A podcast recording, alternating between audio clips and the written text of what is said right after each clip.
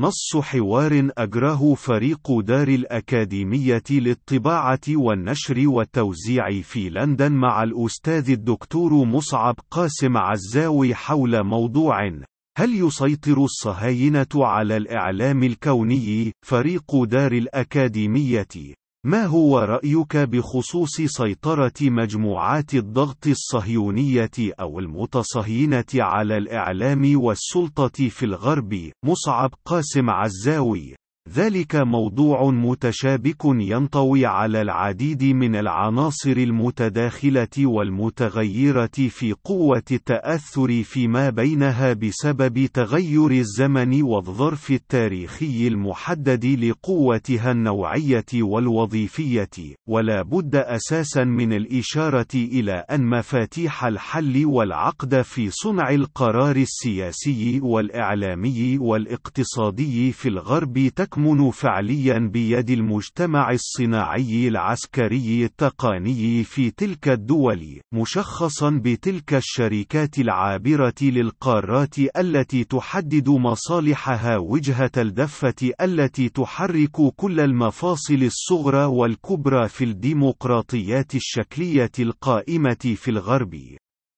وفي هذا السياق يبرز ذلك النموذج من تلاقي المصالح والتعايش الطفيلي على حساب مصالح الشعوب في أرجاء الأرضين بين الأهداف العقائدية الصهيونية بشكلها المسيحي واليهودي والعلماني، وتلك الأهداف التي تحددها مصالح الشركات الكبرى العابرة للقارات، وهو ما يفصح عن نفسه بذلك النموذج الغرائبي من الانتظام الحديدي كالبنيان المرصوص للمنظمات ذات الإيديولوجية الصهيونية ومن ينطوي في عديدها من أفراد يعضدون بعضهم فيما بينهم بكل الأشكال الشرعية وغير الشرعية للوصول إلى مناصب صنع القرار والتأثير السياسي والاقتصادي والإعلامي والاجتماعي والعلمي وغيره بشكل بشكل قد يستحيل إيجاده في أي تنظيمات بشرية أخرى غير مبنية على ذلك النموذج الحديدي من التعاضد الذي يحمي كل عناصر التفارق فيما بين أفراده في سبيل تحقيق هيمنة شمولية فكرية وسياسية واقتصادية يحركها نموذج العقيدة الصهيونية بخلطته العجابية في تكوينها الهجري الهجين بين معتقدات ميتافيزيقية من عصور ما قبل التاريخ،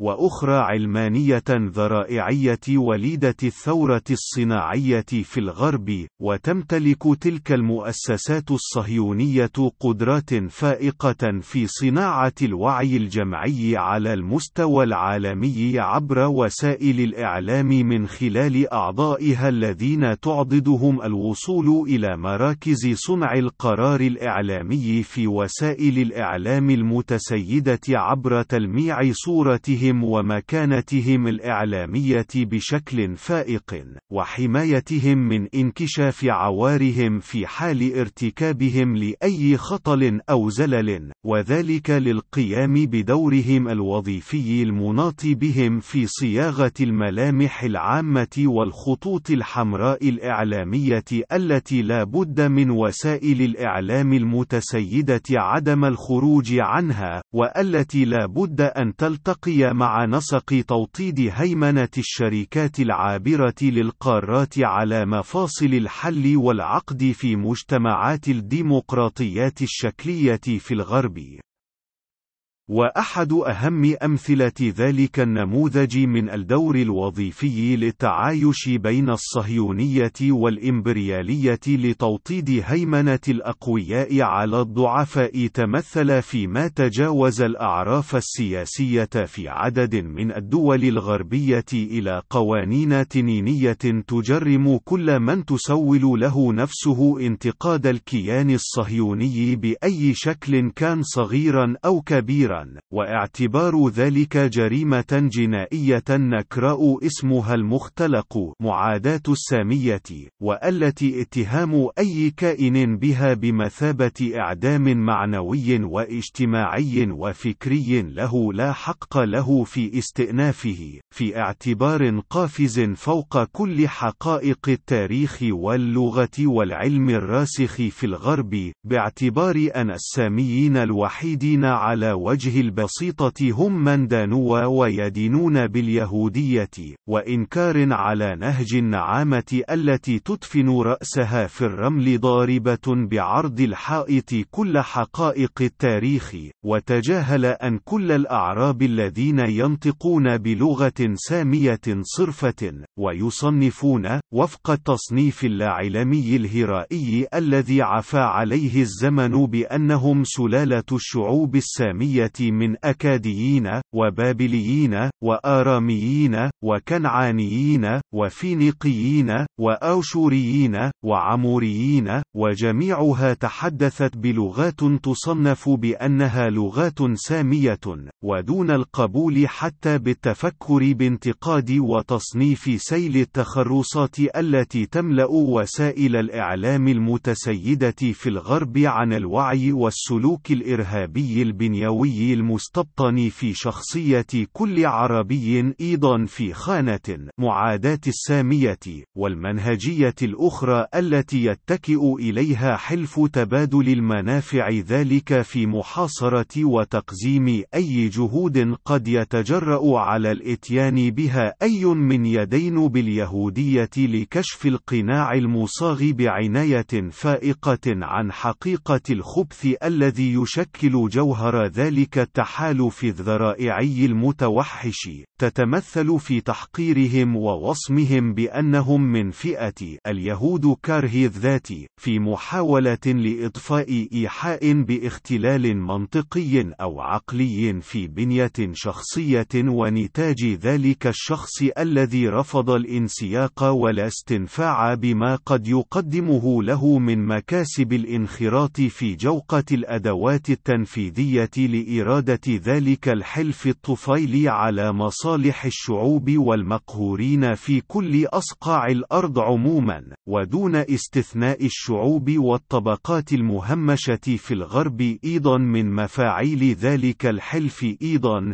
وعلى سبيل المثال عن أولئك الساعين في اتجاه عكس التيار الانتهازي المتسيد بين المجتهدين بأصول يهودية يمكن الإشارة إلى أسماء مهمة مثل براتراند راسل، نعوم تشوميسكي، نورمان فينكلشتاين، آمي جودمان، جلين جرينولد، ليا تسيمل، وغيرهم، ولتثبيت سلطة وقدرة التأثير الفائقة لذلك الحلف. كان لا بد من اصطناع هراوة قائمة بالفعل وقادرة على الضرب بيد من حديد عند الحاجة سواء حين يصحو ضمير أي متكسب من منافع الانخراط كبرج في ذلك الحلف أو حين يحاول أي متضرر من مفاعيله كشف آليات الداخلية أو حتى حين يخفق أي برغي تنفيذي في آلة الحلف العملاق. العلاقة في الالتزام المطلق بتنفيذ الدور الواجب المناط به القيام به، ونموذج تلك الهراوة التي تتخذ شكل حربة في كثير من الأحيان يتمثل بشكل عياني مشخص فيما يدعى رابطة معاداة تشويه السمعة، واسمها الرسمي باللغة الإنجليزية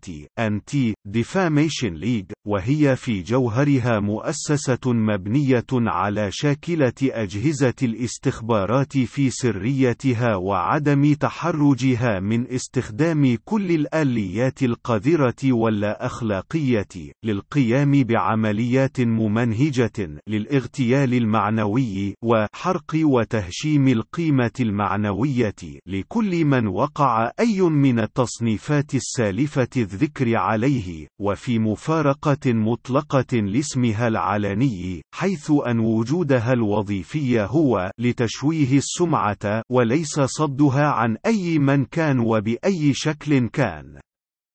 ولتعزيز قدرات الفعل التأثيري لذلك الحلف، كان لا بد من تخليق مؤسسات متخصصة بالدعاية السوداء والعلاقات العامة من قبيل لجنة الشؤون العامة الإسرائيلية الأمريكية، واسمها باللغة الإنجليزية American Israel Public Affairs Committee المعروفة اختصارا BAA APAC والتي لا بد لكل من يطمح إلى الصعود في سلم المناصب السياسية في الولايات المتحدة سواء على المستوى المحلي في السلطات التشريعية أو التنفيذية في الولايات أو على المستوى الفيدرالي في مجلس النواب أو مجلس الشيوخ. الحصول على رضا مؤسسة العلاقات العامة تلك التي تمثل القمع الذي يتم من خلاله إغداق الأموال الهائلة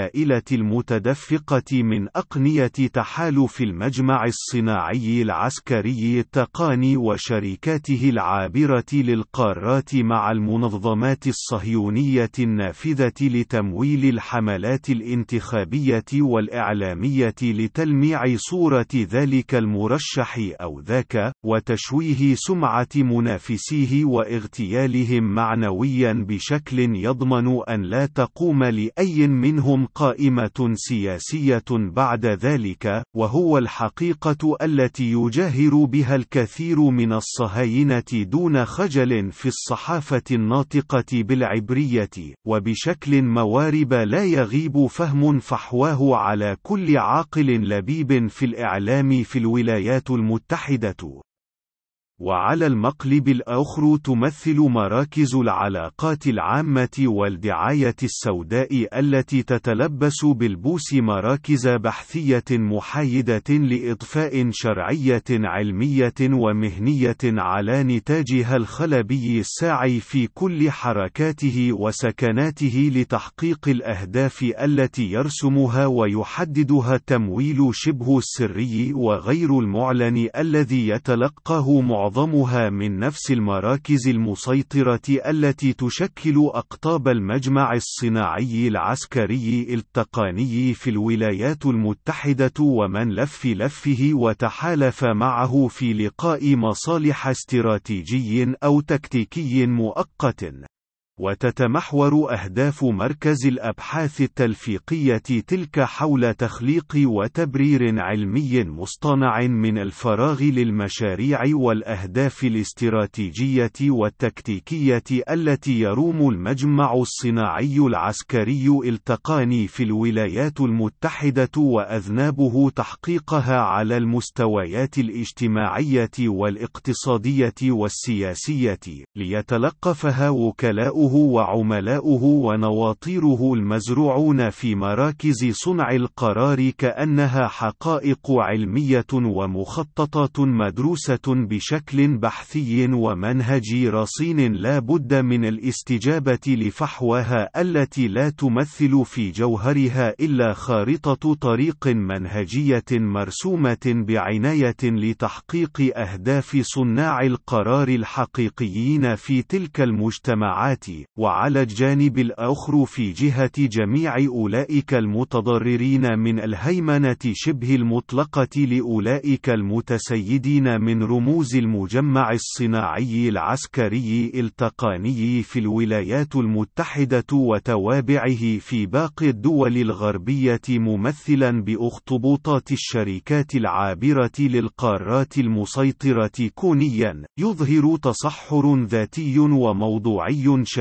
في وجود أي أصوات مناهضة وكاشفة ومفندة لحيثيات تلك السيطرة وآلياتها ومفاعيلها الكارثية على المستوى الكوني في غير مجتمع في أصقاع الأراضين، وخاصة في دورها الخبيث في صناعة الهول البيئي الجهنمي الذي ينتظر أوان انقضاضه على مستقبل البشرية جمعاء، وهو ما يتمثل في الاستكانة شبه المطلقة للغالبية العظمى من الفئات المتعلمة والقادرة على الإنتاج الفاعل للمعرفة الإنتلجنسية على المستوى الكوني، وتضاؤل مساهمتها الضرورية في كل أنشطة جمعيات الحريات المدنية والمجتمع المدني المناهضة لتلك الهيمنة، وهو ما يتبدى في قلة النتاج الفكري.